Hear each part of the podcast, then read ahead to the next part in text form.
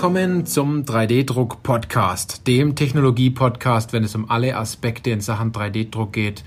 Egal ob Hobby, industriell oder professionell, weil es geht immer darum, ob Sie Ihren 3D-Drucker im Griff haben oder ob der 3D-Drucker Sie im Griff hat.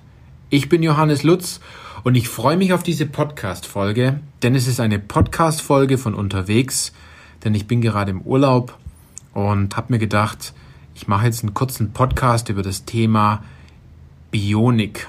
Denn äh, wenn man durchaus mal so die Arbeitswelt ein bisschen hinter sich lassen kann und durch die Natur schlendert, dann fallen einem durchaus mal Dinge ein und fallen einem auch ja, Dinge auf, die man sonst vielleicht so noch nie wahrgenommen hat, wenn man sich mit dem Thema Bionik ein bisschen beschäftigt.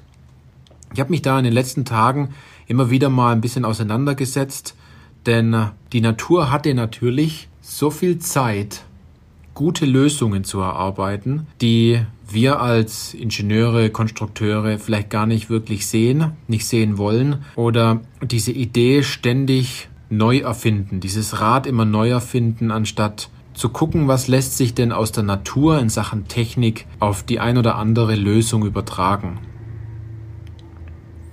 Denn Bionik ist nichts anderes wie das Übertragen von Phänomenen aus der Natur auf die Technik. Und das beste Beispiel dafür ist eigentlich Leonardo da Vinci mit dem Vogelflug. Ne? Er hat ausprobiert zu fliegen wie ein Vogel mit dieser Struktur und er hat gesehen, es funktioniert nicht. Aber daraus abgeleitet sind unsere Flugzeuge entstanden. Und wenn man nur mal auf das Thema Material vielleicht zurückgreift, ein kleiner Schwenker, früher wurden die Flugzeuge aus Holz gebaut. Dann wurden unsere Flugzeuge aus Aluminium gebaut und mittlerweile steckt immer mehr Kohlefaser in unseren Flugzeugen. Und jedes Mal fliegt das Flugzeug. Es ist unglaublich. Also wenn Sie dem Phänomen ein bisschen nachgehen wollen, und zwar Materialkunde, dann kann ich Ihnen dort nur diese Ashby-Diagramme empfehlen. Googeln Sie einfach mal nach Ashby-Diagrammen. Dort werden nämlich immer zwei Materialien übergestellt, also Festigkeit zu Gewicht zum Beispiel oder Festigkeit zu Kosten. Dieser Ashby, das ist glaube ich ein Professor gewesen, der darüber auch ein ganz großes Buch geschrieben hat. Der hat es hier ziemlich gut vereinfacht, mal über dieses Thema Werkstoffe nachzudenken, bevor man die eigentliche Lösung, und zwar wie zum Beispiel hier das Fliegen angeht. Aber jetzt zurück zur Bionik. Und Bionik wird sehr viel gleichgesetzt ja, mit Aerodynamik. Bionik ist aber noch viel mehr in Sachen Technik. Ja. Denn ich habe hier mal zwei Beispiele, die mir besonders gut gefallen. Das erste Beispiel ist, nehmen wir mal so ein Rohr. Ein ganz normales Stahlrohr zum Beispiel. So ein Stahlrohr ist natürlich sehr torsionssteif und hat eine gute Knicksteifigkeit. Kennen Sie. Und vergleichbar ist es zum Beispiel gut, wenn Sie das Ganze mal ein bisschen testen wollen, ne? wenn man zum Beispiel so eine Pappröhre mal zur Hand nimmt. Es gibt ja solche Küchenrollen und wenn diese Küchenrollen leer sind, hat man ja meistens so eine Pappröhre. Wenn Sie diese Pappröhre mal ein bisschen auf Biegung belasten oder auf Torsion, sehen Sie ja sofort, was mit der Pappröhre passiert. Vergleichbar ist es natürlich auch mit dem Fahrrad. Dort hat man sehr gute Torsionssteifigkeit und Knicksteifigkeit, weil dieser Fahrradrahmen ja auch aus normalen Rohren besteht. Jetzt, wie lässt sich das Ganze denn über die Bionik ummünzen? Was kann man dort am besten machen? Ne?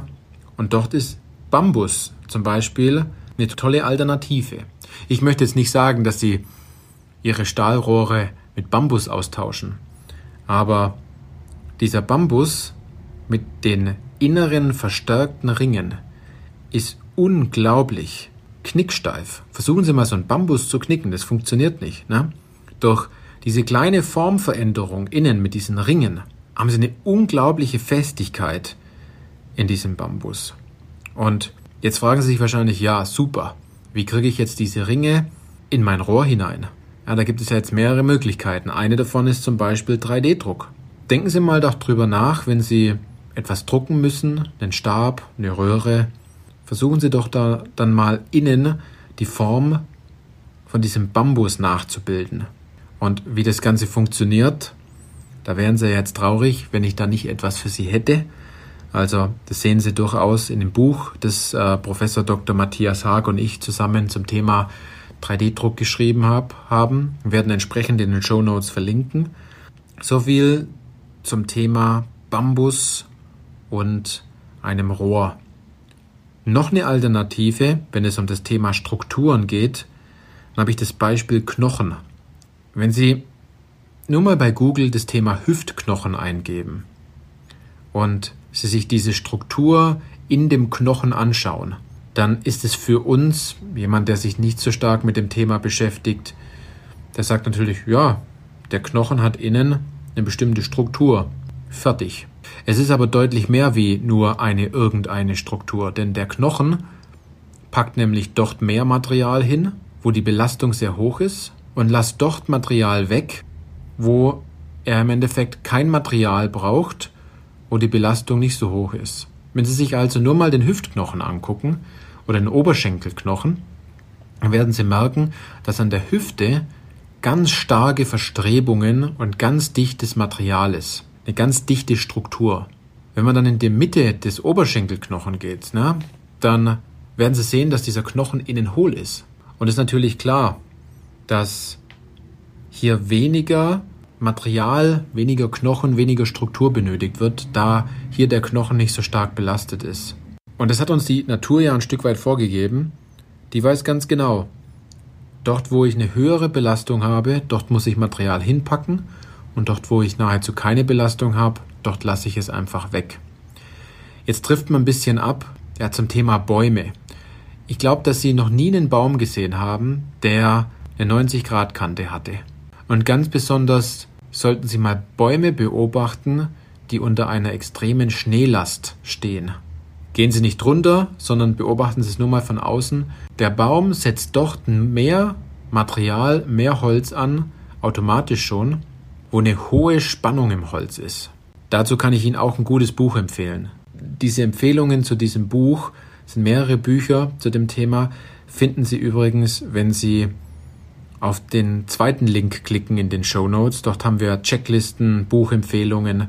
Äh, dort können Sie auch noch unserem Netzwerk beitreten. Ganz wichtig. Also was wollte ich Ihnen hier jetzt mitgeben? Erstens ist, Sie müssen das Rad nicht immer neu erfinden. Schauen Sie doch mal, was die Natur uns schon seit langem vorgibt, was man da ein bisschen nachmachen kann. Das ist das eine. Das zweite ist, wenn Ihnen sofort nichts einfällt, googeln Sie doch einfach mal nach Ihrem Problem und geben Sie das Wort Bionik dazu ein. Die zwei Beispiele jetzt mit dem Bambus und mit den Knochen, die wollte ich Ihnen mitgeben, weil diese ganz besonders in der Technik wenn es nicht um Aerodynamik geht, eine große Rolle spielen. Also, in diesem Sinne, ich hoffe, das Thema Bionik hat Sie, Sie ein bisschen gepackt und Sie überlegen sich, was hat die Natur uns seither so vorgegeben, was Sie vielleicht noch gar nicht gesehen haben. Und es ist, wie gesagt, ein absoluter Augenöffner wenn sie sehen, wie die Natur es macht und wie wir Menschen es immer versuchen. Ne? Es kommt mir fast so vor, als hätten wir zuerst den Düsenjäger erfunden, anstatt den einfachen Flugdrachen. Naja, aber das soll mal dahingestellt, so, nur, nur mal so dahingestellt. Wenn Sie weitere Tipps zum Thema Bionik haben möchten, klicken Sie auf den Link in den Show Notes. Ansonsten vielen Dank, dass Sie in der Podcast-Folge dabei waren und wir sehen uns in der nächsten Folge wieder.